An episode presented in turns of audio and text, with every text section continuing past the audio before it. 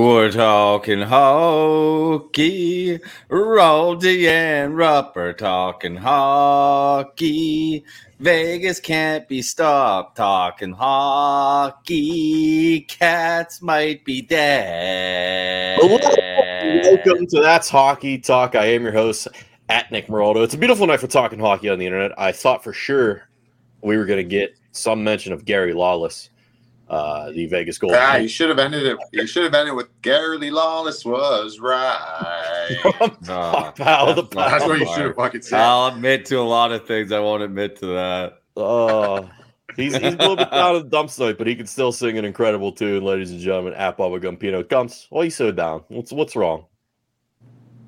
I just I'm having flashbacks to game two a lot, thinking about what could have been. Yeah, I thought you were what going to Vegas- mention. I thought you were to mention the no AC up there in Victoria, BC, but you know. I mean, that, we got that there. might- got bigger problems. There's there's wildfires all around here. Yeah, make sure that's that's not an issue here. But yeah, I uh thinking a lot about the Stars blowing game two in Vegas a lot lately. I could see you losing some sleep over that. And joining us, of course, our resident Game Seven goal scoring hero, all the way down there in South Florida right now, ladies and gentlemen, Mike Rupp. Rupper, how are you? I'm good, boys. I uh I missed not doing this last week. I really did. Yeah, You know, I get it. but- I'm a bad No, no, no, no, no. Hey, Yeah, what a thanks, honey, Nick. was bad. Yeah, Thanks. do what you got to do, but it just you we get in a rhythm of doing it. and It Oh, was no. like it felt it felt fell off, you know. So Am I It's gonna be dead? back. Well, it goes from bad to worse as Gumps does appear to be all I'm jammed dead. up up there. He's jammed up. There's too much sandpaper coming through his wires. He can't. He can't, he's not Oh, no. moving. We lost him. He'll be No. back. He'll be back. Rupper, Still dead. Rupper, how was your trip to Vegas to cover the games? Uh, you're in South Florida now, getting ready for Game Three tomorrow night down there in Sunrise. Uh, what was your experience like in Vegas the past couple of days? It was good, man. Vegas does it right. Uh, we knew this in 2018, covering that finals. Man, this place is loud. They kind of set the new bar in hockey as far as I mean. they're- I I know you can probably see that and soak that in watching it, but their in-game shit is no one's close in the entire NHL. Like it is such a great product, and uh, not just from the theatrics of what they do at the beginning, right? That thing they do before the, the pregame stuff on the ice. Like they got a they got a, a live DJ in there that's that's this ripping stuff all game long, intermissions. It's just got a vibe. Like they do it right there, and it, it was loud. And that team, I think, fed off that, and that place was was bumping. Like they they've this is Vegas. We know obviously with the Raiders, we know what the A's are coming. Mm-hmm. Might be potential of NBA in the future. Um, Got to this is a this is a market, man. Like this is a market, they, these fans are nuts. And it's well, not just credit like credit to the NHL for getting there first because they're Yeah. usually not first in a lot of instances. So this yeah, one, no, we we asked uh, we asked uh, Commissioner Bettman about it the other day, and uh, I think he kind of downplayed being first, but just that you know they've known that this is going to be a market for quite some time. So man, they got this thing in here, and it's. They, I, I wonder though if some of those other expansion teams, okay, they they wouldn't have necessarily built the branding that Vegas has done, but if like Atlanta or um, geez, you can go back to when Minnesota came in and um, maybe some of these other teams where would they have if they had a, a better team, like if they if they had the same draft rules, expansion draft rules, and had the ability to field a better team, if that just springboards you, because we saw what happened in Seattle even this year. Like Yeah. Seattle was a great year. Like this sets you up for success of the future, and it it brings those fans in. Man, Vegas is like it's a hockey town. Like it's a it's a legitimate hockey town. I uh, I think in any in case of any franchise expansion situation, uh, you th- you mentioned when Columbus came in, Minnesota, Atlanta, all those teams. Uh, all you have to do is win. I think if you put success on the ice uh, immediately and consistently, it's a slam dunk. Um, we saw Columbus struggled for a good bit at first. Then, when they got success and they were starting to make the playoffs and starting to be more competitive, like that place was jammed. That place was packed out night after night. Yeah. You started to see the crowd show up. Uh, Minnesota, obviously, the state of hockey. Obviously, it was going to be a natural uh, feeling for the fans and to go. But when the team wasn't very good, you didn't have that buzz across the rest of the league. Then when the team got good, fans were still there, Right. a louder. Now there's a little more focus on them. Same thing with Atlanta too. You know, Atlanta for all the issues they had, like when they were playing well, like people showed up, and I think Yeah, that's they- but see, the problem with them main though, it's the problem is they never had that playoff success. They they made Yes. it to the playoffs once in what was it, eleven years, but they didn't win a playoff game, right? So, um, Gumps, you alive, dude? You back? Just need a little reboot there. Nothing a good restart can't fix. There we go. There you go. But uh, you know, I, I think the playoffs are everything, and that goes back when when I told you before. Remember, I said I spoke to the one GM that told me that literally playing in the playoffs every year that it grosses season tickets two thousand by two thousand each year. So every year that they make it in a row, it just it builds the base, and you get something. You get memories. You you you know you get shit that like that's the stuff. So if you have expansion that's why the, the league was genius with changing these draft the, the, the franchise or the the uh, expansion draft rules because it gave them a chance. And i don't think it made it lopsided.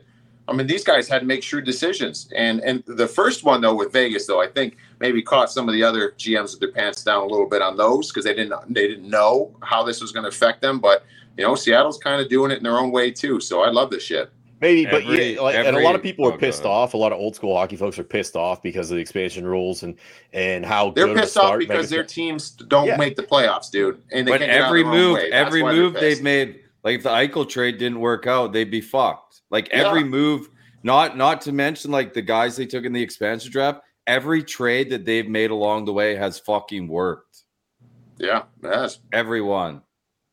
Yeah, so if you're the NHL, if you're Gary Bettman and you're the rest of these owners, and you want an expansion team to come in, you want that team to do well. You don't want to bring that team Oh, in. yeah. uh, they Right. got, you're getting 600, 500 million dollars, whatever it is for Seattle too. You don't want that team to falter and then crash and burn, and then you have another Atlanta situation on your hands. You're going to do everything you can to make sure those teams succeed because that's more for everybody. That's just good business. You're doing a little investment up front, plus they're getting cash in their pocket from the expansion fee. So you know, long term gain, a little short term hurt. You may lose a good player or two, but at the same time, you're boosting up the revenue, you're boosting up the league for everybody else, and in the end, you're going to win. So yeah, it may piss off your fans a little bit in the short term, but financially, Let's Yeah. it's a let's not forget business. let's not forget those baby blue thrashers tarps though. I mean How could you? those those Hey, things will they had hang in some- glory they forever. had They had some good tarps. They had some good. They had some good players, man. Remember they had Oh, yeah. They had Yeah. Kovy, Dany uh, Heatley, the heater. How can you forget? Yeah, it's incredible, man. But they just couldn't win a fucking game in the playoffs. Hey, speaking of good players, let's get to our guest right now because this man is on top of the world right now. Uh, you know, he suffered a defeat in terms of his hockey fandom. His his team, the Leafs, they got bounced, uh, and we all saw it happen on national TV. But he owned up to it. He owned it. He took it like a champ. But he is a, a media darling right now. He is an icon in the hockey world, a living legend. He was drafted in 2003 by my hometown Pittsburgh Penguins. He's an analyst on TNT. And he's sitting next to the great one uh, every Wednesday night. How can you beat that? Host of the biggest hockey show on the planet. Uh, women want to be with him. Men want to be him. Ladies and gentlemen, Biz Nasty, Paul Bissonnette. Thank you for joining us, Biz. I got the squarest wheels in the world these days. boys. I don't. I don't get any more ladies. I can. I was trying to build you up a little bit. So Yeah. I'll give you a little. Yeah, in Scottsdale, I could convince them I was a first liner, so that's how I'd be able to do damage. But not anymore, folks. Not and, and, and they're about to Sure, lose sure. their team. But- Sure, if you head back to Victoria, you'd be all right, Biz. Yeah, yeah. I'll be going back there this summer. What do you I'll know see. about Victoria? I'm from. I'm live here, dude. No shit. You Uh, live in Victoria, BC. Yeah, my whole life. Oh, buddy. I, yeah. Okay. I'll. s- I, I- we should meet up for a beer this yeah, summer at up, the meet up local. with Gumps. He's Yeah, actually trapped look. there right now, Biz. Yeah, If you- I- if you I'm, uh, know anybody I'm, uh, immigration, he'd Yeah, to I'm. I'm. I'm, uh, I'm stuck here. I actually like, kind of got kicked out of America, and I'm stuck back here. So it's a bit of a situation, but we'll get it figured out, Biz. Yeah, you can you can let me know what's going on as far as uh, why you've been kicked out of a country when we when we sit down for a beer at the local. Is that your you where, where's your watering hole in Victoria? Oh yeah, local. Always. Local. It's awesome. Yeah, yeah, Best. Jer, and uh, we'll have to get golfing. I, I actually got a membership at uh, Victoria Golf Club, so I'll have to bring you out for a round. There we There go. go. Awesome, There we awesome. go. Look at this. Yeah, Hey? yeah t- we're playing tummy sticks now. Hey. oh, we forgot, we forgot about these other two guys here. Sorry. Yeah. Hey, dude, I love it. But I, I want to. I want you to I'm watching it. First off, your guys' coverage is fucking great. I love it. I love what you've done, Biz. I love all the guys on there. But like, take us into like, what is your world? You, you have the world by the balls right now, dude. You're like, what is you?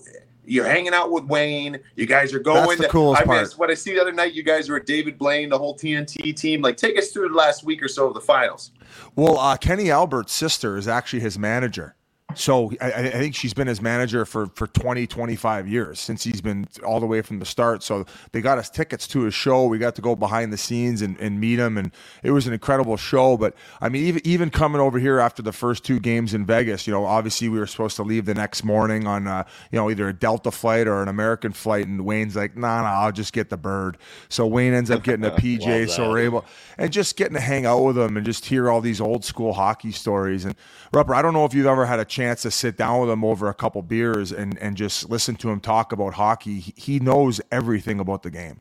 He's Yeah. he's an encyclopedia. So just learning from him about the history of the game and, and how much he cares about it, it's it's awesome. And it's like it's never a dull moment. So whether it was after broadcasts uh, during the regular season, he did do more regular season games uh, last year than this year. But this year, obviously, doing more marquee matchups with the conference finals and now finals. But uh, it's it's never a dull moment, and and he's you know the the best teammate you could ask for. And there's a reason they call him the great one, and it, it doesn't actually have much to do with his on ice. It's the off ice where which which puts him in that Hey, category. so you, mentioned about that. So I was I was very briefly. So prior 05 lockout, I got traded there from uh, Oh, from Jersey, and we the team was terrible, man. Like I got traded there, trade deadline time. Rick Bowness was interim coach at the time. Love Bones. Uh, you know, I was there. Then the lockout happens, and then if you recall, like we, we don't have the year. We come back the following year, and that's Wayne's. Wayne's going to be the coach, and that's when they go out and I think they wanted to kind of, you know, they wanted to make the team better. So it's when it got like Mike Ricci, got uh, Brett Hull, started getting all these guys, and I just see my, I see me on the depth chart just go boom, boom, boom, after every guy they get. And uh, I remember thinking to myself, because my buddies would be like, dude, because Wayne was my guy growing up. Like I was Wayne Gretzky, everything. And uh, they're like, oh, dude, it's going to be so sick playing for Wayne. I'm like, yeah, it's sick unless, uh, like, if he trades me, that would be fucking devastating dude. I played. I played one regular season game and I got fucking dealt. no, No. no, no. Yeah, so uh, you know, but it was all good. And uh, you know, I, I ran into him in the elevator the other night in Vegas. You know, super, super nice. You wouldn't know that it's. I mean, you know, it's the great one, but like he doesn't. He doesn't act better than anybody else. Like No. super humble the way he's talking, breaking shit down in the elevator about what's going on in the in the series. But you mentioned it before, like he he gives it right. Like he, he, he you gotta you gotta have some thick skin around Wayno, right? Oh yeah, yeah. Like, it's it's like the locker room, right? And yeah, no no sensitivity, especially back when he played, right? It was just nonstop chirping, flying all over the place. Where I guess maybe the sensitivity levels have, have risen a little bit with uh, certain guys in the locker room. But yeah, as I mentioned, like the whole panel, it's been awesome. You know, Ace and, and Liam have worked together at NBC for all those years, and it really sucked losing Toc because of that coaching perspective. And I also felt because him and Wayne were so comfortable together, it it brought out another level of Wayne. But nonetheless, we still got a year and a half with Toc, so it helped kind of you know liven up Wayne and maybe help him get used to us and more comfortable with the rest of the panel. And they just did a good job of, of assembling a great crew. And and now with Toc gone, you know, now with Hank in there, who's you know the the man missile. I mean, how about these? How about these fucking suits he puts on? And he's got- Dude, Right. Perfect fucking absurd. if I had a lady, if I had a wife, I wouldn't, I wouldn't let her within hundred feet of this guy. I- you know, but it's, but it's great though because like we never really had that goalie perspective, and it's such an important position as we know, and especially come playoff time. So he's been such an awesome ad, and and he, he been doing work with MSG Network. It, it took him a few episodes to get comfortable with us, and, and now you know he's he's, He's one of the stars yeah. of the show, right? So he's he's done a great job. So as far as TNT concerned, uh, just a first class operation. Uh, you know they they take care of us behind the scenes and they make life really easy on us. So it's been a blast, and uh, it's just fun to to, to have a, a network that really lets you let your lets your personality shine, where they don't put the shackles on you. It's awesome because, like you just mentioned, Cut, too, you can kind of tell when you're watching that you guys all enjoy each other. Like you, Yeah. you could tell that you definitely hang out outside of that studio. It's like it's at least- genuine, right? Yeah, Genuine. for sure. for oh, sure. Oh, no doubt. Yeah, we're always doing. Like, I mean, we went to that David Blaine show. You know, we go to these big dinners together. I was uh, I was telling the guys on my po- uh, we did Spittin' Chiclets. What was it yesterday morning?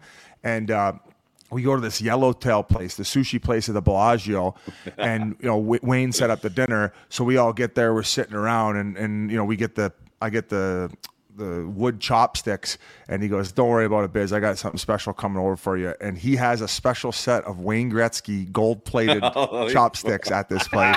Wow. And, and, and, he and, and they and he goes you, can use these for this meal. I tried i tried to take them. I said wayne can i take these home? He's like yeah sure. But he'd left a little bit earlier before the dinner and they're like no no that's our only pair. Like he, he needs those. And i was like ah oh, shit i was going to be able to take these chopsticks home and have this memorabilia for the rest of my life but uh, but it's all good. It, it, was a very cool experience and, and, and another great meal with Wayne. That's amazing, dude. Yeah. It, it, do you uh you just find yourself in awe sometimes? You just look over and you're just kind of just staring at him like, holy shit.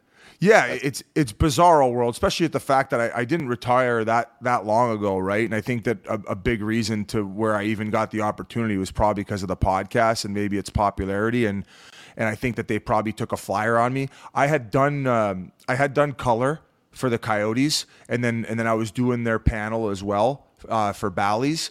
And before that, what was it called? What were the what was Bally's called before Bally's took over? Wasn't it uh, you guys are just like Fox Sports. Fox, yeah, right? Fox Sports. There you go. Yeah. So I I I dipped my toe in a little bit, but nothing to that regard. So uh, it ended up really working out, and uh, got the opportunity. Went for a tryout the the year before uh, last, and uh, yeah, and the and the rest is history. But like you said, just pinching myself all the time that I got the opportunity, and the fact that I get to sit next to the greatest hockey player who ever played, and the fact that but if I had if I had accomplished what Wayne accomplished, I'd probably be on a private island somewhere, just off the grid. But he just continues to give back to the game. You know, he just he just wants to be in the mix and and and, and bring his his personality and his knowledge to uh, to the panel. So it's it's remarkable.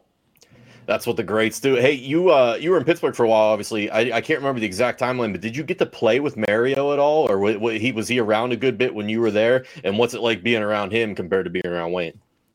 Yeah, he, he uh, actually my first training camp was the I the, I want to say the last year he ended up coming back and playing, and yeah, just in, in awe of him. He's he's huge too, right? He's just this big, massive presence.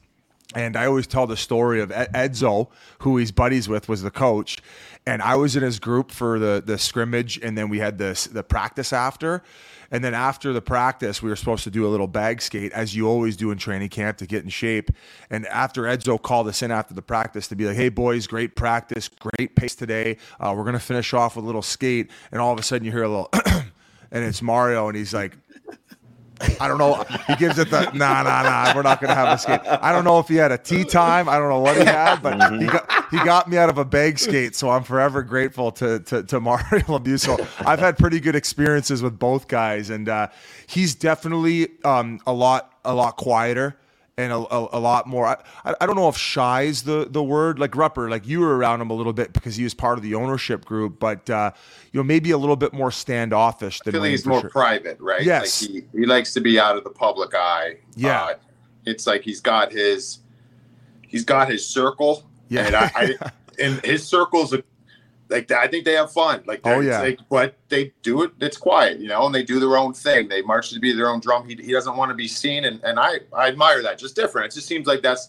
I don't know him that well, but like you said, like when you're playing there, you see him around, super cool kind. Uh, just just he's more quiet. He's, he's a little more to himself. I, I told these guys before, Biz, what do you think I could do with this? I got we just mentioned Lundqvist and Mario. So every team I played for, I got jerseys of like the stars on the team just for my personal collection, right? Oh, I get them signed. And it started with it was Pittsburgh first. It was Mario. I got this Mario jersey, and I, you know, we didn't see Mario every day. He wasn't like, you know, he's not like uh, Jerry Jones. He's not in there all the time, and he, he just kind of he lets people do their work, and he comes in once in a while. He was on the table, and he's getting his back worked on before practice. And I've had this jersey in my fucking stall for a month, waiting to see him. And so he's laying on the table. I'm like, I got to get him before he leaves. So I just go, Hey Mario, I'm like, uh, I got, I got your jersey. It's been in my stall. Do you, do you mind signing it when you're done? I'll, I'll, you know, I'll find you, whatever. And he goes, Yeah, just go grab it now. I go, No, no, no. You do your thing. You know, you're in the middle of whatever, getting treatment. You go get it, whatever. So he ends up coming o- coming over. I, I I grab the jersey, come in. He's fucking buck naked, right? Signs my jersey naked, and I'm like, holy shit! Like this, he signed my jersey. I'm like, but even more so, like if I can somehow get some kind of paperwork that states that he fucking signed this naked, this thing's worth a fortune. That's And gonna so- that's gonna do well on your eBay account. So literally, literally two years later, I'm in New York. Same thing happens. I got a Hank jersey. And Hank, I keep saying, Hank, Hank, I got this jersey. I got to get it signed. It's in my stall. I keep forgetting because it's in like in a plastic bag. I don't even see the jersey. It's in my top of my locker. So the one day I'm like, uh, there's actually two jerseys. One was like for a charitable thing I was donating, and one was mine. And so I'm like, I had a deadline. Like I have to get it signed. So Hank's in the shower. And I go, I walk in the shower in my street clothes. I'm already showered, ready to go. I go, I peek in the shower and go, Hanky, I'm like, dude, I got to get this jersey signed, dude. I, I I have this event, whatever. And it's it wasn't his fault. He's always like, bring it. And my dumbass forgets it. So I'm like, I'll be right back. I grabbed it, come in there. Hank's fucking in the shower like this. He's got shampoo on, buck ass naked. He's got signs a the rope jersey. I'm like, too. I gotta collect this jersey. He can't sit down when he pees, boys, or his Holy car touches the water. I'm like, I'm onto something here. I'm onto something here. I think I should. uh We should try to find a way to get some. uh I, we, we got to get first off. I have to have Hank admit that he's. I'll get I'll get you Wayne's room key, and you could do Yeah. that here too. I need Wayne. If I What get the hell? Wayne, if I get Wayne, it's the trifecta, and everything will come together. So, anyway, That's Counts, unbelievable. What you got? Biz, can you believe what we're fucking seeing from the Golden Knights right now? They, they just since the ha- for like the halfway mark of the season, they've just been treading in the right direction. And and you, I don't know how much you guys were talking about them before I came on because I heard you guys joshing about the expansion draft. But some of the some of the risky moves they've made and not so popular ones with the fan base, they have made some ballsy moves that have paid off. I mean, Jack Eichel, what he's doing right now, I would imagine that he's probably the leader for the Conn Smythe. Like, and and you got to credit the coaching staff too, because Cassidy has these guys playing an unbelievable 200 foot game. But from front to back with the forward lines, I don't know if I've ever seen such a balanced lineup. Like you Yeah. can you can mention some Stanley Cup teams that have had some very good fourth lines. This has to be one of the most talked about ones throughout throughout history. Just the way they're able to c- contribute offensively, but just I mean for for the first half of the game there in game 2, they were matched up against the Tkachuk line. And they Yeah. were and they were and they were punishing them. So, and then as far as their back end's concerned, they're just big, heavy, they're mobile. I mean, they, they cover you from every direction. Like Pietrangelo's the perfect ace. He's got that cup experience. Theodore, he's a great offensive defenseman who maybe even Rupper, you could allude to this. I, th- I felt like before this round, he might have looked a little bit timid throughout playoffs but he's elevated his game in this final. And then you look at McNabb and um, and Martinez; they led the league in block shots, so they have that for him. And you talk about the fourth line. Well, how about the five six? That Hague six six. You Yeah. can't bully him around the way that he's No. able to pre- protect the net front, and as well with that white cloud and. It, it says a lot about their team and the guys up front with defense and forwards at the fact that they have now rotated through four goalies and just the scouting they've done in order to bring these goalies in and and not really giving up much for them. I mean, Adin Hill, I think they gave up a third round draft pick to get him, and he's So my, wait, though you saw you you you were calling the games in Arizona when Adin Hill was there, were you not? I was very impressed with him. I was there when Toc was coach. Big body. I guess this the book on him was he was probably swimming a little bit too much. But I mean, what other what other young goalies not when they get to the NHL? And uh, Sean Burke, who I also had when I was a player. Did you did you were did you cross paths with him at I, all? I I did. That's the best way to put it. I've just crossed paths. Awesome dude. Talk to me like I've known him for years, and he's a he's a he's a genius in the what he you know. Mike Johnson's telling me all the time too about him, like what he does. I think it's the perfect thing because you got this six six goalie who is very well positioned, and I think Sean Burke looks at him like he sees some of him. You know what I mean? He sees some of him in in Adin Hill. So yeah, I mean, talk about Berkey though, how good he is. Well, so he, I call him the goalie whisperer. When I, when I was there in um, in Arizona, he worked with Bryzgalov. Bryzgalov was one of the best goalies in the league. He ends up signing that massive ticket. Well, what do we do? We go out and get a, I don't want to say a broken Mike Smith, but he was a bit of a journeyman at that point, playing in Tampa. Dallas had lost his game. Your boy Well, comes.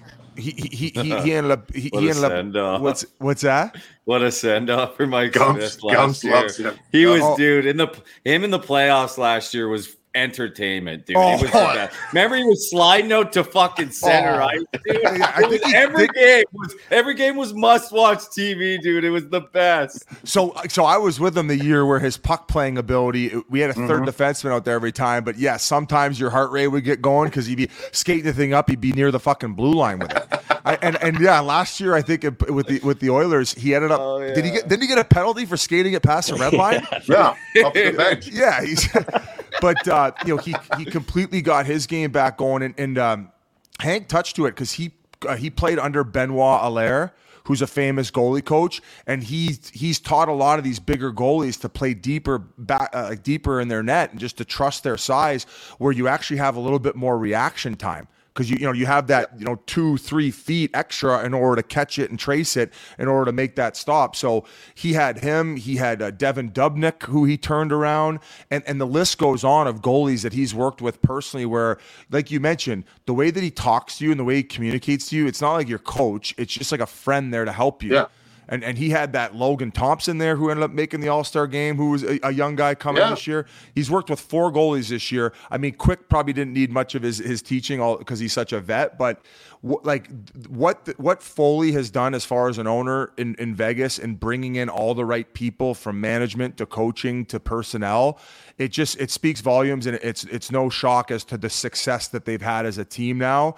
And I, I don't know. I think it's going to take a miracle, boys, for, for Florida to turn this around and, and win this series because from the eye test in game one, I would have said 65 35 as far Yeah. as, as dominance. And then in the last game, it looked more like 90 10. Yeah, it doesn't look great now. Uh, you mentioned Bill Foley, so uh, you know where your guys' is um, setup was. So in in Vegas, we were right up above you, so we could look down on your your set right there. And you know how you guys were in like that suite. When you walk out of the suite, you're on suite level, and if you went left, there's a bathroom right there. I'm assuming that's the restroom you guys used if you needed to go, like whatever. It's a public bathroom on suite level, right?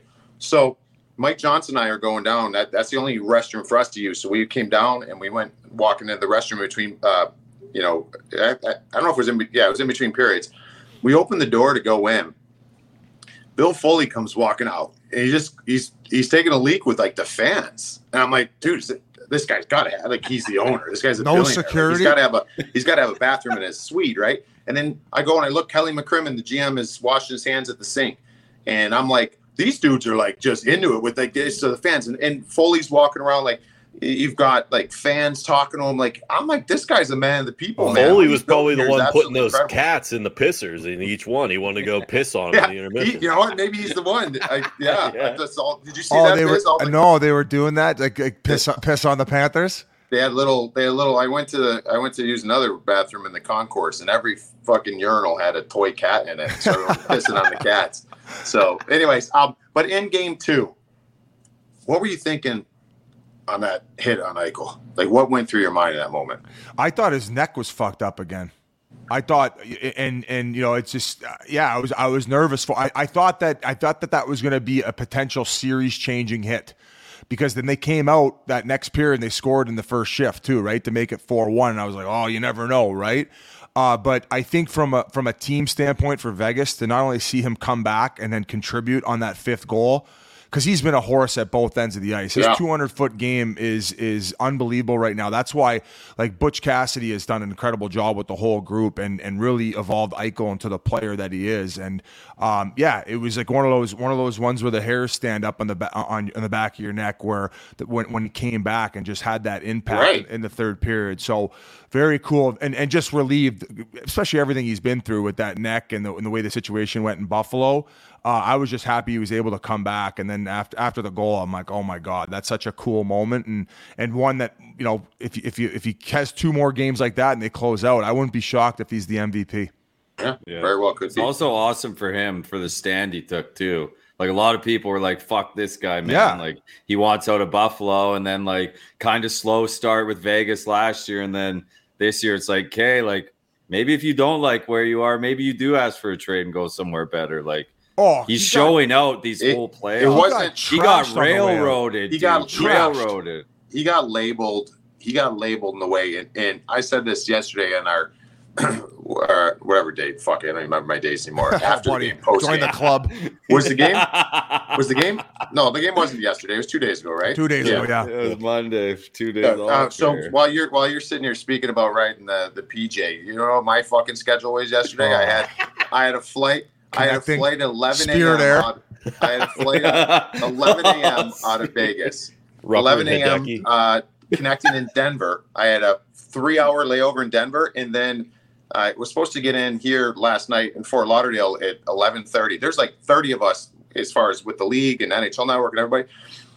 The fucking plane in Denver got held. We got in here at 3:30 this morning. And I'm Oh like, my God. motherfuckers! I was almost at there. I was almost traveling for 24 hours. I'm like, this is a joke. So. Yeah, tell Wayne. uh, Battling you through might the, you might hey you might win the Conn Smythe for that travel. Battling through all that adversity, You know what? You know friend. what? I, I'm, I'm turning into. I will not say this though.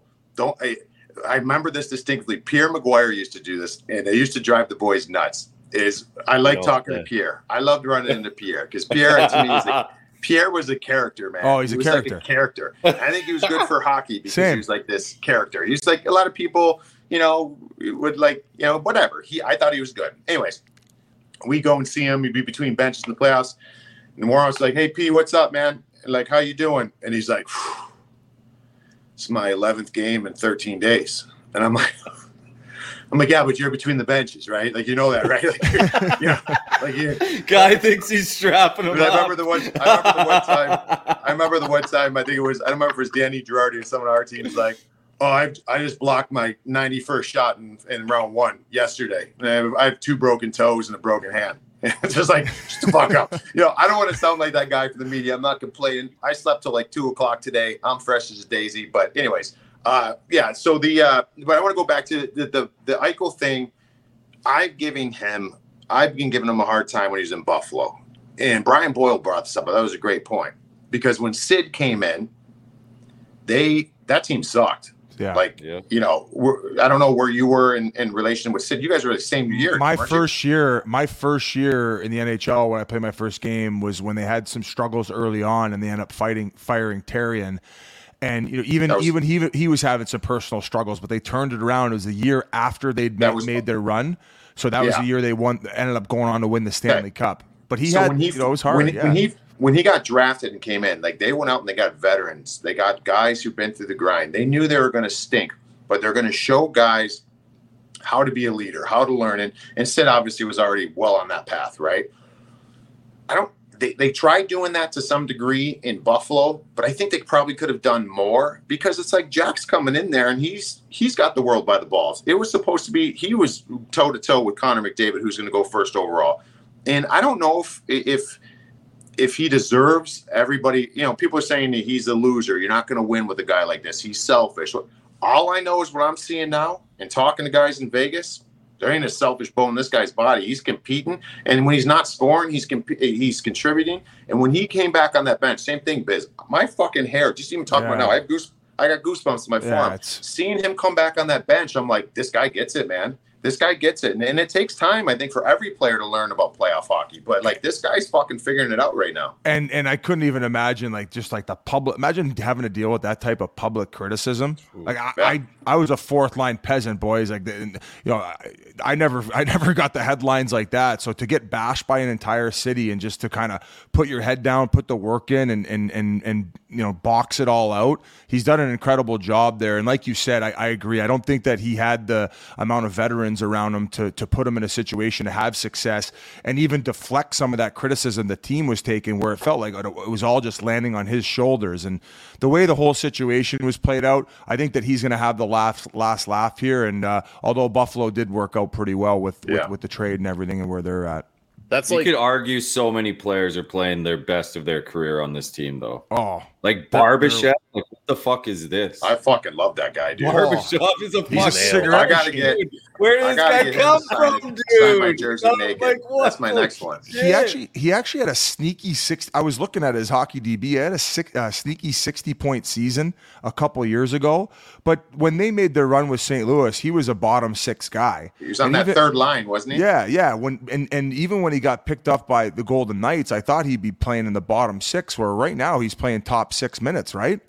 Yeah. If he if he makes it if he makes it to July first, like you're le- he's going to legit field 18 calls. Like he's Oh, going to have oh, 18 yeah. teams to want him. I, I like said he's that, that, good. I said since the since he's been picked up to now, he's probably added another twenty million in his pocket. It's true. Oh, yeah. I agree. It'll be like So- Kadri. It'll be like Kadri's run last year. I think same thing.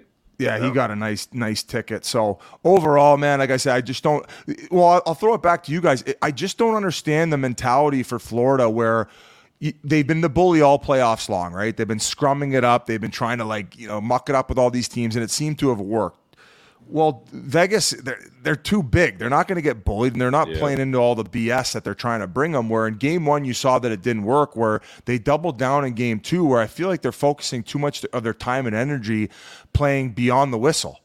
And you saw it uh, late in that game one where Montour came off the bench and kind of did the accidentally on purpose where he, he he ended up going lower. I don't know if it was on Petro or somebody going back towards the bench where it created another scrum where even the refs are saying, guys, we know it by your body language and what's going on here after every whistle. And that's why they're handing out all these tens. And they're just they're just so focused on trying to lay out these big hits and play dummy hockey where they got they got they got to change up the mentality going into game three. I think they got to they got to stop looking for the big hits and keep their momentum because they already look like they're half a step behind anyway. Yeah, it's almost like uh, chasing those hits and everything is throwing them into a bit of disarray, and they look they look a little lost out there in the sense uh, when they were when they were going against Boston. I mean, they were definitely throwing some hits, but they were like this well-oiled machine, just relentlessly hunting pucks and stuff. Now it looks like they're just fucking skating around their own zone with their heads cut off. Like they can't find their guys. They're getting uh, crossed up on on changes and odd man rushes, and they look like a mess coming through the neutral zone. I don't know what it is. Maybe I don't know if it's nerves or if it's just a little too like they're just trying to Yeah. do too much. Maybe. But if Bob's not on his head, if Bob's not on his Yeah. head, nothing matters, dude. I've been saying it all playoffs, every series. If you can fucking chase Bob one game and rattle his confidence, that'll change everything. And the fucking Vegas, Vegas did it to fucking Otter what three times in that Yeah, series? that's man? true. Like Vegas finds out how to beat a goalie and they do it. Like Yeah. every goalie, they find a way to beat and they executed. it. It's been unbelievable, man. Yeah, it seems like every line has a good guy who can get to the net front too. Like Yeah. I felt like Stone, man, Stone at the beginning of playoffs, I was I'm like this guy's not going to make it through playoffs, Dude, especially after all the cr- cross made checks. off the ice. Yeah. Those videos of him just cramp, like cramping up his Dude. back on the bench. Ekholm, Ekholm was going right after his, his discs every chance he could get, and he was just like, yeah, he'd wobble off the ice. Shout out to the trainers getting him ready to go. But uh, um, the we, we go back to the D though. It's like they also the the flip out play that Florida was doing all playoffs long. You haven't been seeing Yeah. that much in this series because of the forecheck for Vegas. And when they hound down these pucks, they're able to get such clean possession and go low to high with it. Their defensemen are having all, all the time in the world walking the blue line where, yeah, Florida first three rounds they were boxing guys out. It felt like Bob was seeing everything. Where now he's on his tippy toes, looking past all these screens, and then you, you rubber. You know when that happens, you're you're, you're toast, right? Because any point shots coming through, you're not set and ready. So overall, just Vegas is just dominating all over the ice. Yeah, I was so are, high man. on that Oilers team though. When Oh. they beat the Oilers, I had a bad feeling, man, because I thought once they once the Oilers made that trade when they got Ekholm, they were rolling. That felt like Oh. a different team. When Vegas beat them, I'm a Stars fan. I literally thought uh, we might be in trouble here because I thought this was the year the Oilers were going to do it. Same. Yeah, I, Yeah. I, I was picking Oilers to go to after my Leafs got dummied anyway. Hey, Speaking of the Leafs, Biz, I got to ask you. Uh, you know, a Pittsburgh guy, Dubas, comes to Pittsburgh. He's the president now. He said, you know, he's going to be the interim GM. Sounds like maybe he'll hire one, maybe he won't. We'll see how it goes. What are your thoughts on him, the fit in Pittsburgh? What can he do? Can he turn that around? Can he still extend that window just a little bit, or is it kind of looking toward the next chapter? What's going to happen? Well, I think he's a traitor as a, as a Leafs guy. I, let, let me let me let me ask you this. yeah. Hey, and, and we'll get into all the like the, the the actual fun stuff after. But do you not believe that he he knew he had a contract ready and waiting? 100 Yeah. percent. So why do that? So why do 100%. that press conference? Hey, why do You- that? you- the best way to put it, you guys. I saw your your guys clip and and uh, fucking Witter saying that it's he's the same thing as Live Golf right now or PGA Tour. He's the same thing as the PGA, being like, you know, There's I- no I way I'm going anywhere. I will not be a GM anywhere else if it's not here. Here's You're here's not- the difference to me. And You're not now, gonna, granted, you're not granted, he's on my side now, but week. I'll say this: is he did that, but then to me, it makes Shanahan look like the bad guy because Oh, it, it I feel like him doing that put the pressure on, and then Shanny comes out, and then it's like, oh, nobody's paying attention to Dubas saying, well, we're all paying attention to Shanahan. but you don't do that without that in your back pocket. Exactly. I agree Oh, with you, and I think it's a good move. But think about it: if that's you, if that's Biz, Gumps, me, I, I'm not doing that vocally until I know I got something in my back pocket. I think he 100 percent knew he Yeah. had that. So it's just like ah, you. It makes it slimier after the fact. But hey, as an individual who who who wanted a higher position in hockey and maybe didn't want to answer to Shanahan anymore and a little bit more control, he went and secured his bag. And I truly believe that he's a guy who gets up every morning and he works his bag off to try to accomplish, you know, get making his team better to win a Stanley Cup. So as far as a, a Pittsburgh Penguins fan, I think you have a competent guy in the seat now do I- I guess I don't necessarily understand how he has become this golden boy all of a sudden.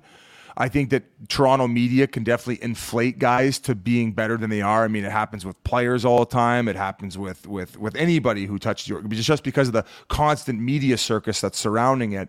Uh, so I think that I, I just love the story and the dynamic where he either goes there and has success and, and hopefully surrounds Sid and, and Letang and Malkin for one more potential Stanley Cup run and or he lands flat on his face and he wasn't all that was hyped up to be about the golden boy because I don't think he won at the junior level.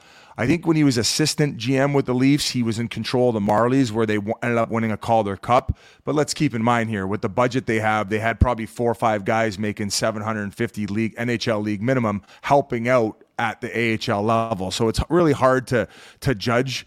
Uh, like how good an American Hockey League team is, especially when you have a budget like the Toronto Maple Leafs. Like my buddy Vincent LoVerde was the captain there. Like I won with him at uh, Calder Cup in uh, in Manchester with the Monarchs. So overall, I think you guys are in good hands based on what was available out there. I That's just that's the key too. That's I it. feel like compared to everything else that was out there, and once you saw the names of who they were talking to, I was like, oh, it's Yeah. got to be Dubas. Also, I mean, fucking, I think any one of us could sit down and do a better job than Hextall. Ah, I mean, well, that guy, him and what? Please tell me what Brian Burke did in Pittsburgh in his tenure, please. I just I just think at a certain point you you uh, you you become out of touch because things are running and moving so fast. To know everything that's going on across the league with as many teams as there are, and I mean, Rupper, I, before I hopped on, you guys were talking about the expansion draft where half of the half of the GMs got caught with their pants down because they just they, they couldn't foresee what was happening. Where to defend Dubas, most of the times when Dubas makes a like a bad trade or, or, or a bad signing, he's able to resurrect it somehow, whether it's getting rid of the salary or or swapping. So. I, I think you guys have a very competent uh, president, and for the, the interim GM, I just don't know who they're going to go out and make the GM. Maybe he brings his boy Spezza on board because they work so well together, and, and also he can maybe still have a bit of bit of that control as far as Say's concerned. So it's funny because he he he he didn't want to be with Shanny anymore because he felt like he, he probably had a little bit too much say and control over him. Where he's going to be in the exact same situation as president there, right? It's it's funny how that works, eh? Hey, I don't like. Is the- I don't oh. like. It, it was like I don't like the position I'm in and lack of power. But I'm going to go here now. I'm going to hire someone to take Let that me job that I have fucking it. hate. Yeah, So- exactly. Well, and your shelf life is so much longer as a president. Uh, what did they give him? They gave him seven years, Yeah, I heard it was. Jeez. I heard seven it was forty million. Uh, yeah, I think I, I heard it was like around seven a year, so like 49 maybe or somewhere in there. So big contract, man. Oh my Uh, god! Is Hey, the Biz. heat is the heat finally on Shanny now though, Biz? I I would say well, Like I feel like he's kind of slid under the we talked about Rupper talked we talked about this a couple weeks ago. Like feels like Shanny's kind of got out of this whole thing scot free. he's been there nine years, right? Yeah. So I, I think that once you hit double digits and you're not starting to see any more success, I think I love I love Tree. I I had Brad Yeah, Tree do. living when I was in uh, Arizona. Unbelievable guy, and I think that he's the type of guy who can handle that that job there with all the scrutiny that that, that it brings. And look, I mean, look at look at the moves he made for, for Calgary and, and being put in a bad situation with the Tkachuk deal.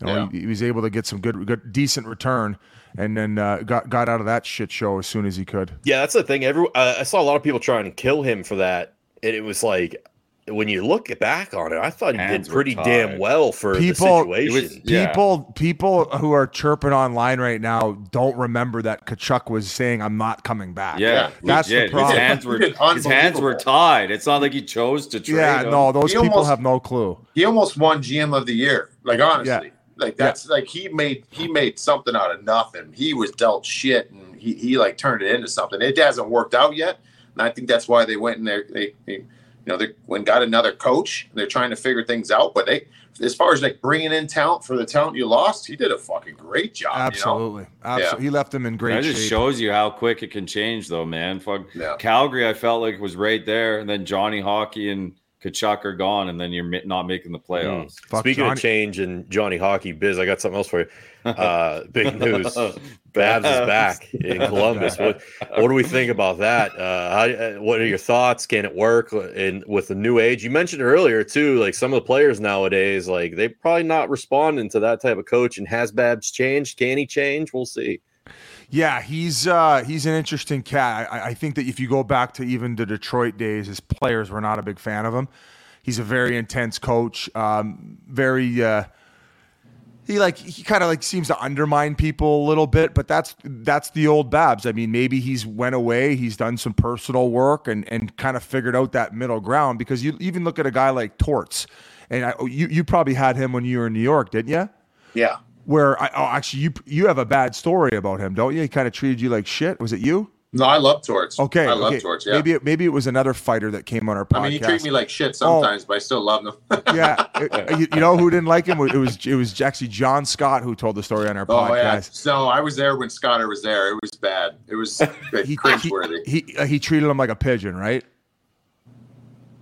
Yeah, I think there. I, I heard there's uh, there's both sides kind of pushing. Okay, on all so right, I don't- here we I don't go. know the truth. Oh, Get the hot stove going, boys. In the mixer, throw it in the mixer. But I would But, definitely yeah, say he's a coach he, who's he, adapted. He did him. Torts did do him wrong. The one time in particular, it was bad in front of the whole team. He treated him bad. Yeah, he did him dirty. But I feel like he's a coach who's maybe getting going back to, to to to more modern day style compared to at least the way he used to be. So you have to learn and adapt. Where I think that that the Columbus team probably got a decent bargain on him too. Basically, I mean, he probably he was making seven with the Leafs. I would say he's probably making three, three and a half. So you get this this excellent caliber coach at a discount to come help a team who who needs to figure out a way to get over the hump and to work with some young good players that they've drafted and are trying to develop as well. I mean, like W- Werenski's still a good young player. They got now got Provorov, who I'm I'm sure you know. I don't know if T- Torts wasn't a big fan of him. I'm not sure why they got rid of him, but I would have liked to have been a fly on the wall for Johnny Hockey and and more so Patrik Laine when they got the news, because you know you got you got Johnny Hockey who got away from Sutter, and then all of a sudden now he's getting Babs. So I, I- you know I think that he's a great coach and everybody deserves a second chance. But if he's if he's still going to be an asshole about things, well, I, I would imagine he's going to still have another short shelf life there in uh, in Columbus. It, it stinks though because like Columbus, I, I played in Columbus and I, I love it. I think it's a really good hockey place to play. Like the fans are loud. and If you can win, which they haven't done really, but they've had some competitive teams. Like they're fucking loud. Like they, you are the ticket in town Oh, yeah. besides um, Ohio State, which is basically its own city in its own right. Like kind of next to Columbus. You know what I mean? Like so. Uh, but but the thing here is like you finally Columbus shed that idea that no one wants to play in Columbus. Remember when Panarin and Bobrovsky, everybody was leaving, and you finally had someone choose Columbus and Johnny Gaudreau. Uh, knocked us all off our chairs. I didn't see that comment. I don't know if anybody did, but it was like finally they got some positive news here because there is a tax that has to be paid by the Columbus Blue Jackets for guys to come in there and play because it's Columbus. Okay. Now you go and you get this coach. There's another tax. There's another tax bill on the table. That's another like you know what I mean. Like now it's like you're gonna have to pay more because in in UFA, I guarantee you, Jarmo Kekäläinen is gonna get no conversation. Guys are gonna be like, "I'll come to Columbus, but you, you're gonna have to pay me more to come there," and that sucks. Like, how are you supposed to get better in a cap world in that manner? Like, that's where, regardless if Babs changes or not, I don't think good free agents that have other options are going to Yeah. jump to Columbus right now until until Babcock shows he's different, the team shows a bright future, and I feel like they're just kind of spinning the tires in the mud right now. Yeah, you have to dr- draft and develop well if you're an organization like that because if you don't, you're you're you're hooped come free agency time. Although sometimes you start seeing and, and you and you can go after guys who have been in these marquee markets. Like if you go to guys who have been in Toronto, Montreal, mm-hmm. sometimes going to a place like Columbus is nice because all of a sudden you avoid being the, the conversation every single day where you have 50, 60 media members in there. And, you know, if, if you win six five, they're bitching about the D and goaltending. And if you win one nothing, it's like, well, where's the offense? So yeah. it's just like they always find problems in these big mark markets in order to stir it up media wise, and that that can become exhausting. But uh, so maybe in, in a free agency situation, you can attack players who are kind of fed up of being in the limelight, where all of a sudden you can go play in a place like Columbus, feel like a god, and live like a god for even if you're making a couple million bucks a year, you live like a god in Columbus. I'll tell you, I'm in Indiana right now. The money goes a long way out here. It's you know you can get a pretty nice situation. Oh yeah, yeah. I've never been there. Indiana? No, I've never. What's it like there? Ah, you know, it's a good spot. like Columbus. Yeah, pretty much. There you go. There it's just go. Midwest, dude. Everybody's super nice. Everybody's super, super nice. hospitable, and it's it's it's all it's all feel good. It's good vibes everywhere you go. That's awesome. Hey Biz, one last thing, dude. I appreciate your time. Oh, no problem. Great, great. I, I gotta, I gotta ask you this because I met you when I signed in Pittsburgh, and um, I, we won't get into all that. I told you before how I was like, you were knocking dudes out. Remember the whole trainer yeah. situation in New Jersey was like, you got to watch out for that Bissonnette. And, uh, and anyway, so I up. go there. I don't know you from Adam. I walk in that Pittsburgh locker room. You're joking around with Gino, kind of taking zingers at Gino, Sid. Everyone loves you. I'm like, oh, I like this guy. This guy's like a great locker room guy. And then seeing you, you get traded to Arizona and, and everything you've done, man. I just I find it amazing. Like it's a it's a cool story. I want to know, like, as a kid though, like we had Witter on earlier this year, and Witt said Biz is the what do you say? The dumbest he's smart the, person I've ever yeah, met. He's, he's yeah. the he's the dumbest smart dummy. guy I've ever met, or whatever, something on those lines. And you know what? And I've talked to people too. Like you, you you have a mind for. You were doing this Twitter shit before everyone else you were marketing things before everyone else. Were you a kid like at fucking recess that was like selling and trading, you know, sandwiches and food? like, were you always this brain for like trying to build business and and and and move along with things?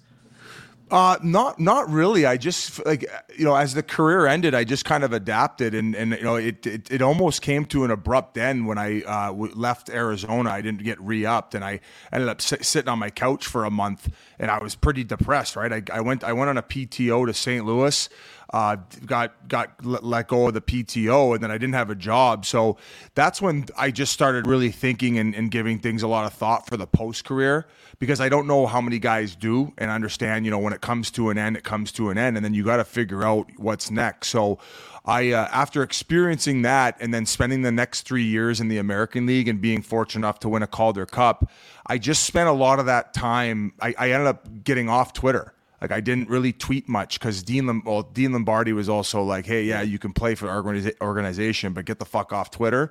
So yeah. I guess like part of me didn't really have a choice, but it was good to just take a step back and and, and learn maybe where to navigate it once it was going to all be done. And uh, and when it finished, I I ended up doing a film project. It was called Biz Does BC. It was like this yeah, I watched thing. it. Was good, and it just taught me a lot about like learning how to like like broker a deal about how to get financing for it. And then you know I had to do all of our logistics and and work in in front of the camera and learn how to edit behind the camera and and it just i think that really kind of propelled me into learning a lot about that side of everything where that three year hiatus of not being on twitter and more so absorbing and looking where everything was moving that kind of helped with with everything that i got going. And i mean well i mean you guys work with pat I mean, he's he he's like the the epitome of, of, of what we're talking about here, and how he's able to been to navigate through all these deals and like hop in the right places at the right time because this landscape is moving so fast. quick. where it's quick, right? And it's it's it's I mean the technology in general is just advancing things where you know where maybe it was a, a ten year window where things would last. Now it's a five year. Now it's three, and then now we don't know whether cable television is going to be done or it's going to go back to streaming or blah, blah blah. So just like learning to read all of it and siphon it and then bounce things off others. I feel like the the biggest thing if anybody's watching and or, or how to learn, and I am a dummy, but I ask a lot of questions. I just constantly uh, why why are you doing that? What's what's up with this? Oh, okay, that's why that okay.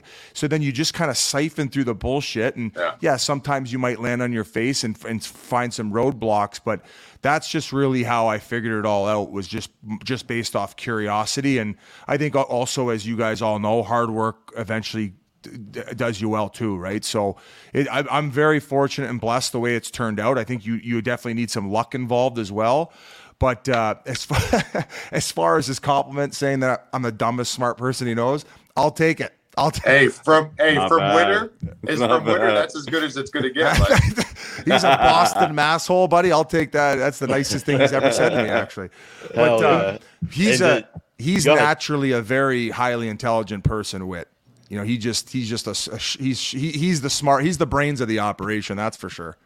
Oh, look at you guys now. You guys are playing tummy sticks yeah. a little bit. I was just gonna echo uh, what Rupper said a little bit, Biz, because I remember going to like training camp practices to watch the Penguins play, and I look out there and I, am watching Gino skate, and I'm watching Crosby skate, and I'm like, who the fuck is this 67 guy? And I'm looking down at the, per- I'm like, he's barking at everybody, he's fucking with everybody, and it was awesome. And then to follow along and watch what you've done with your career, like you fucking became this like cult legend uh, out in Arizona, and then you get your Twitter following, and as you said, it, it, got taken away, and then you bounce back. Like, man, you've just like overcome so many things. It's awesome to watch, and now you got you got booze. You sent us some beers. We appreciate that. Those are incredible. Okay, great, Shout out to you guys. Glad you got the beers. Yeah, you got the Pink Whitney going. You guys are absolutely crushing it. You're everywhere you look. Now you're all over TV. So uh, for you to take the time to do this with us, man, we really appreciate it. Thank you so much. No, boys, I appreciate the tire pump and right back at you, Rupp. All you guys, you guys are kicking ass, and, and I'm proud of you as well. And, and I and I appreciate the the compliments, man. It means a lot. And uh, yeah, let's let's all keep it going, baby.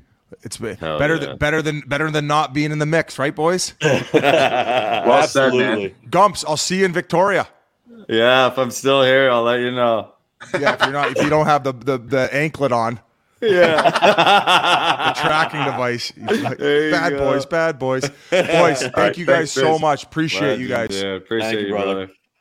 Oh man, I'm so happy uh, we got to do this. I was joking a little bit earlier uh, with Connor um, today during the show, and we were talking about like uh, getting ready for the show. And we were talking about how like the NBA and NHL have a couple days off here, and yeah. I'm like, man, this kind of sucks. But at the same time, like I was kind of happy because it gave us a chance to talk to Biz because we've been wanting to talk to Biz all year and we do the show on Wednesday nights. And as you know, he's on TNT every Wednesday, Wednesday night, yeah. and it's a pretty big deal for him. It's a pretty big deal for hockey. So it's awesome that uh, he finally got a night off, first of all, and second of all, that he was willing to spend that night off with us and bullshit for a little bit. So shout out. To Yeah, he's great.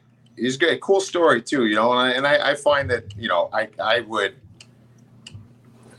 be a betting man that there's going to be documentaries and stories on on Pat and down the road um, you know, Biz from this standpoint in, in, the hockey world, what he's done.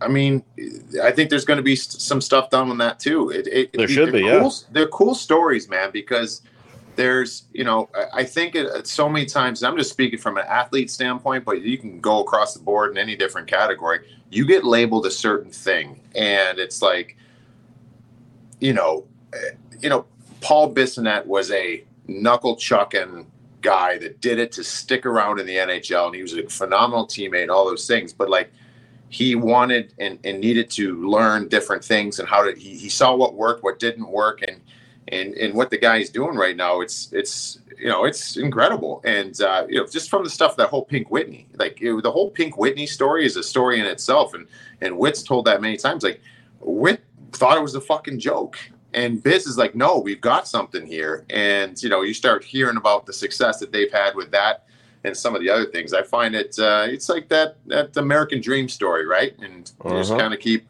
doing your thing. And now this guy's riding PJs around with Wayne and uh, living life. So it's pretty sick.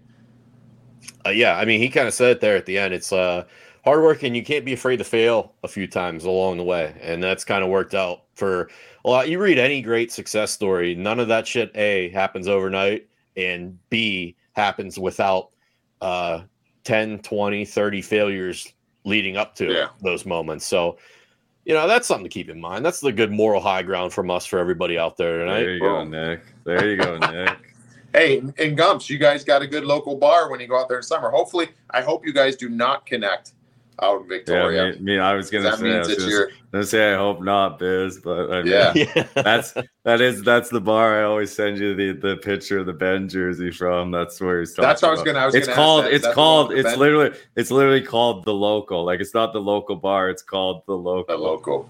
yeah, I like that. It's good. It's I love that. We used to go to a spot in Pittsburgh called the Bar uh, in the South Side. And it was the worst name, and everybody hated it. We or yeah, oh, we're at the bar. Like, which one? No, it's called the bar. Uh, but it was awesome. It was just a dive, a couple pool tables, just post up. It was a great spot. Those are the best spots, man. The best was it was an Oilers bar. Last when I first got home, all Oilers gear everywhere, tarps everywhere.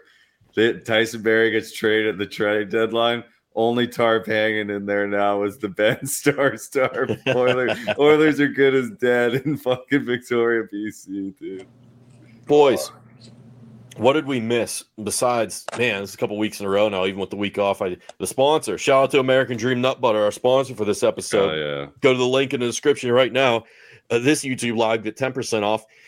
Almond butter, cashew butter, peanut butter. They got it all. It's high protein, low carb, low sugar, handcrafted, American made. Replace uh, all those fatty, high carb desserts, something delicious and nutritious. Shout out American Dream Nut Butter.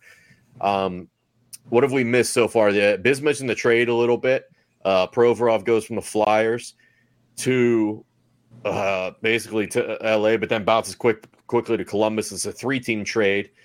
Uh, Philadelphia gets a nice haul out of this. They get Yeah. a first, what two seconds, um, a couple guys, and they get Cal Petersen, the goalie from LA, who was off to a hot start in his He career. He was a first round pick. too, had a so- really bad year last year, like tremendously bad. But I mean, obviously the potential is there. You've seen it before. Maybe a change of scenery helps him out.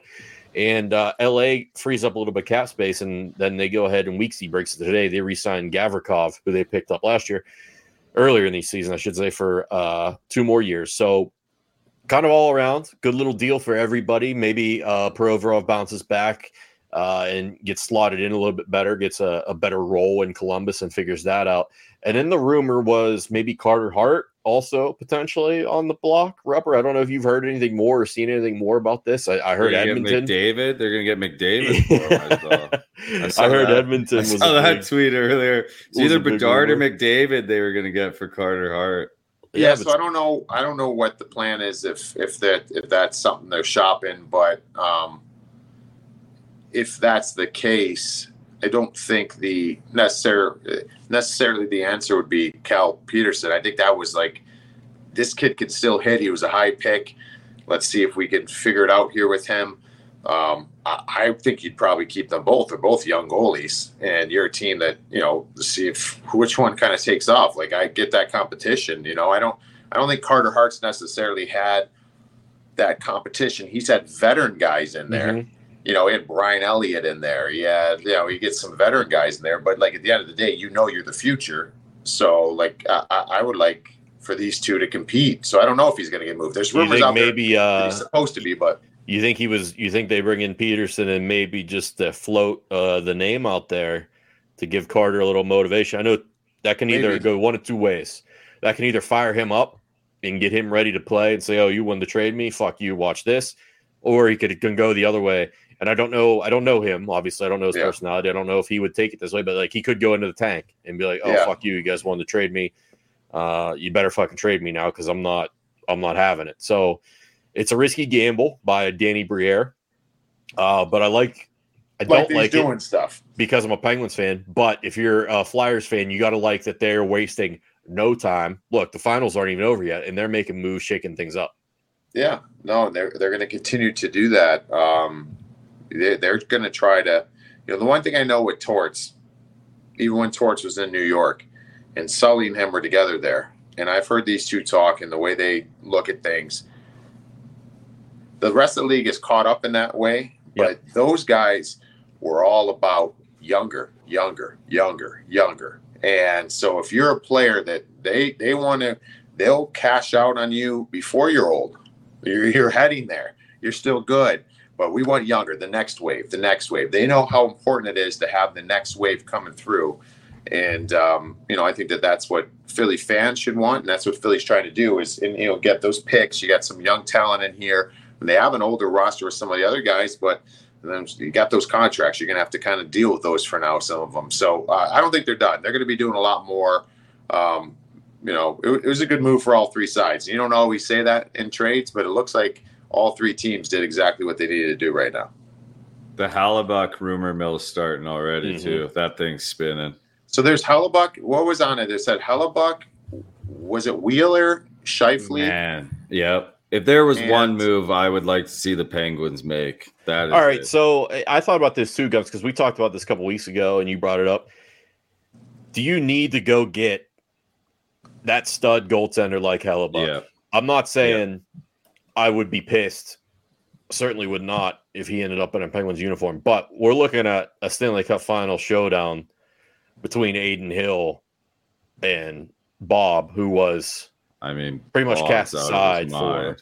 Still on Yeah. a big contract though, right? I get it. I get it. about I get it. that, Hey, Right? little So side I just note, think the past little couple years side have shown us. little side note, you guys get right back to what you're talking about. This year, Stanley Cup Finals, regardless who wins, will be the first time a player with eight-digit salary. Is that wait? Is that right? Eight, one, two, yeah, Yeah. eight, you know, eight-figure salary, so ten million plus, which is pretty cool because remember, for a long time, and eventually it was going to happen. 'cause You're going to get more and more players up there, but for the build lately, it's been like you can't win with that because remember, Kane and Toews they Yeah. signed their deals after they won that last cup. Yep. So, but anyways, go ahead on the goalies. No, I was just saying, like, it feels like now, granted, I mean, again, circumstances matter. Vegas went through four goalies. Uh, you know, Bob got hot right at the tail end of the season at the perfect time after Lyon got them into the dance. It just like you look around there, there are some other options you could potentially explore. Like Dubas just came from Toronto. Maybe he liked what Samsonov did for them. I'm just, Here- I'm here's- just saying. If Here's my there's if new- there's one thing Dubas should fucking learn is stop fucking with goalies. I So agree. here's- And the Penguins should too, man. If you trot Jarry out there for another year and we're sitting here 15 games in and Hold he's on. skating off the ice before a fucking game, I'm I- not doing it, dude. I'm, I'm- not doing it. I it. was just going to say this before you said it. I'm changing my tune now on what the Penguins should do in net. Okay. I think the play, as long as he's not asking for a significant raise, the play is to bring Tristan Jarry back. Because here's the thing that we've learned. Well, I, I, I well, I'll cut you off real quick. And I'll, I think he is going to ask for a raise because, like, statistically, his when you put his numbers up against other goalies and what they're making, like he's he's earned it. But Yeah, but you're right. number? Like the, man. the it's got to be what's that play. number? Yeah, yeah, yeah. But go ahead. So what please. was he? What was he at? Uh, he was at. I want to say he was at. Was he four or three five? I think it was like three. It was five. three something. So if he's three five, certainly he's going to get more than that. If you can find a way, I don't even know where that number is. If you can keep, if you can get Tristan Jarry under five, and if he's over five, you let him go, or depending on what it is. If you can get Tristan Jarry under five, what we're seeing here from Adin Hill, from Laurent Brossoit, from you know Antti Raanta comes in, and say, you know you have these these backup goalies, third stringers, fourth stringers coming in you you don't first off if the, if Vasilevskiy was ever available or Shesterkin was ever available yeah you go get those guys Yeah, yeah. but after those guys you just need good goaltending and have it of value if it's not if you if there's no guarantee this guy is going to dominate then he can't make north of six million dollars okay Eh, Tristan Jarry has shown way more good goaltending in his career than bad. Has he showed bad? Absolutely. Has he showed it at the wrong time? One hundred fucking percent. It usually happens in the playoffs. This guy- look at this Gums. guy. But what thing, what what Gums. what Gonna have an place? Hold on, hold on, hold on. What place do the Penguins finish in the Eastern Conference if Hellebuyck's their goalie this year? fifth, oh, sixth. Oh, hold on though, but you, what's Hellebuyck make? But I'm Yeah, just saying, like I'm saying, Because- every because- year we're gonna do this with though, Jarry every year, in order, man. in order to bring in order to bring Hellebuyck on that makes more money, you're gonna have to subtract somebody, so you're gonna get weaker in another part of your lineup. I'm saying Who's with Tristan Jarry, you can keep your at the roster the same. They need to get another goaltender in there with Tristan Jarry to compete. And if Jarry's not the starter, he's not the starter. But at least you've got some flexibility where heaven forbid if something happens, which we see every goddamn year with the Penguins right now, where there's goaltending injuries, you've got option A, B, or C.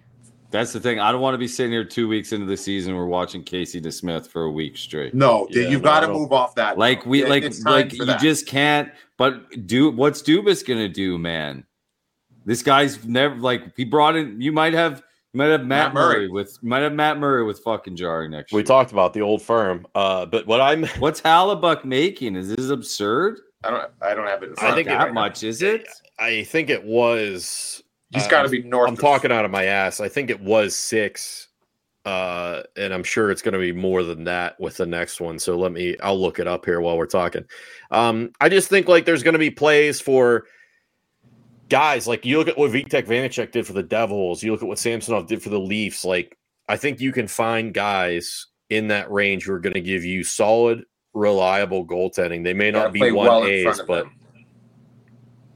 that's you the know, question. those teams. Those teams played well in front of them. New- Yeah, New Hellebuyck Jersey's was making six one this past season. He's thirty years old, so you got to think he's he, that's the absolute lowest you're looking at. And if you're talking a sign and trade, I mean, he's probably looking at eight million, do- eight to ten million dollar range in an extension, right?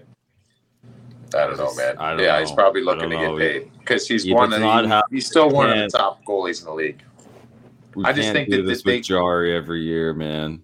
We can't. We do it every year, dude. Every year we've been doing this show. I know. We find but that we the all problem. off That's the season we problem, don't. Though is this guy's a two-time All-Star and he's fucking good when he plays, and he's only Oh, making three and a half million. So how do you like you? What do you you know? And we're we're we're talking about Adin fucking Hill in the playoffs, and we're talking about these things. Tristan Jarry is a way better goalie, so it just shows that like. You know what I'm saying? But the difference is, is that Vegas is a way better team in the way they play structurally. You know what I mean? Even from the standpoint, like, let's look at it from this standpoint. Do you, you look at the talent that they have on their lineup right now in Vegas? That Mike Amadio, he was a healthy scratch in these playoffs. I think he's got like eight or nine points in the playoffs. Like, you show me any other team that goes to Stanley Cup Finals that got eight, nine points. He's scratched. And then you've got, you know, uh, Nick, you looking that up? Can you see if you can get his stats? Because he's been really nice. And then you've got, I get it. Phil Kessel's old, whatever. Phil Kessel's scratched.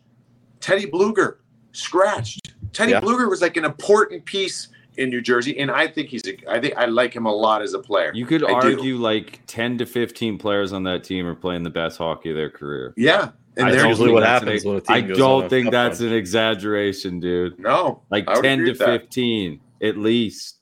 Okay, so uh, what I was looking up, I was just looking up the goalie free agent market real quick, and I know we kind of moved on a little bit past it, but I'll I'll read it off to you real quick. And this is from Okay. Cap Friendly, uh, and this is I don't know what order this is in, maybe by this is by Cap Hit currently. Uh, Jonathan Quick, thirty-seven years old. Semyon Wouldn't touch him. Varlamov, thirty-five years old. Freddie Andersen, thirty-three years old. Johnny Bernier, thirty-four years old. Cam Talbot, thirty-five years old.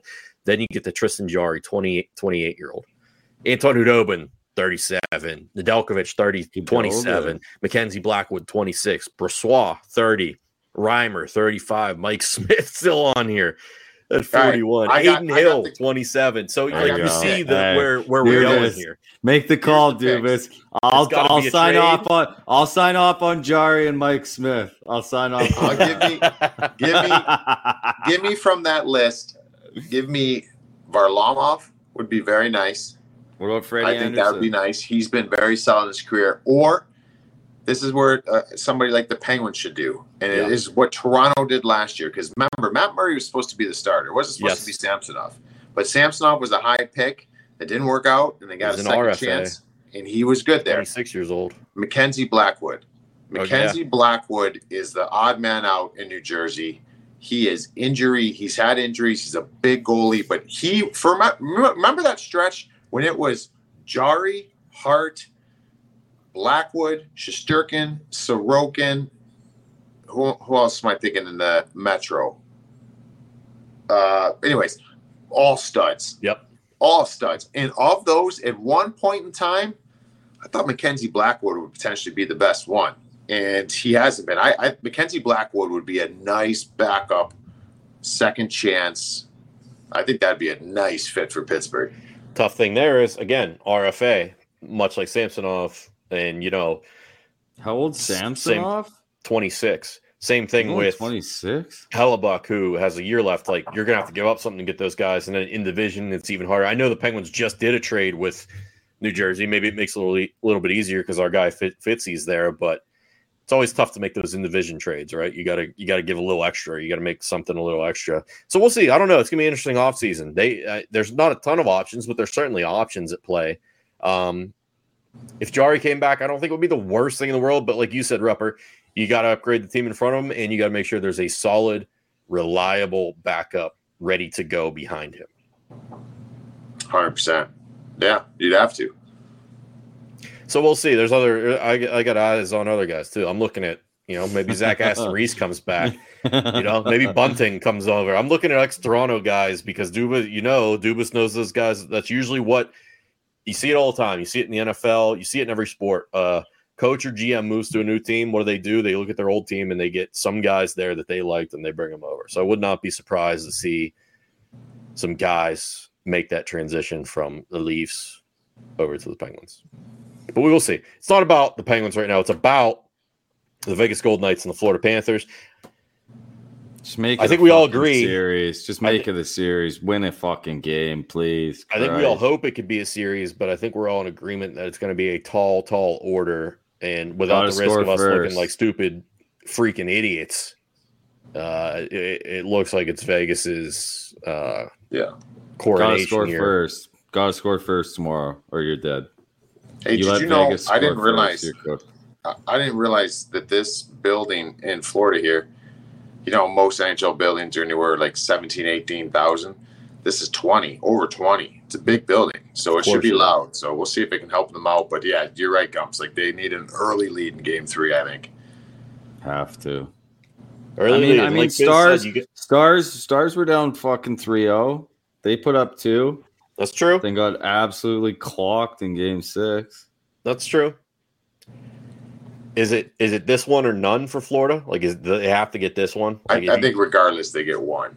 I think regardless they yeah, get one. We're, but we're staring down. But but think but think of it from this Love standpoint. staring down, we're staring down the gentlemen here. even though even though we can't even though we can't unsee what we've seen through two games, what if they win tomorrow?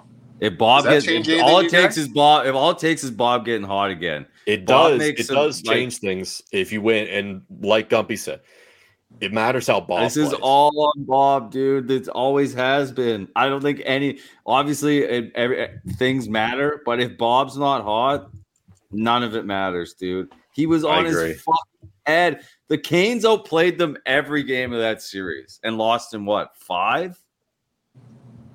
Yeah. Like he Need Bob. was on his head every game, and now he can't even see a puck right now, man. need Bob. Yeah. See, but that's how that team. That's how that team got here. He was the Conn Smythe, the MVP.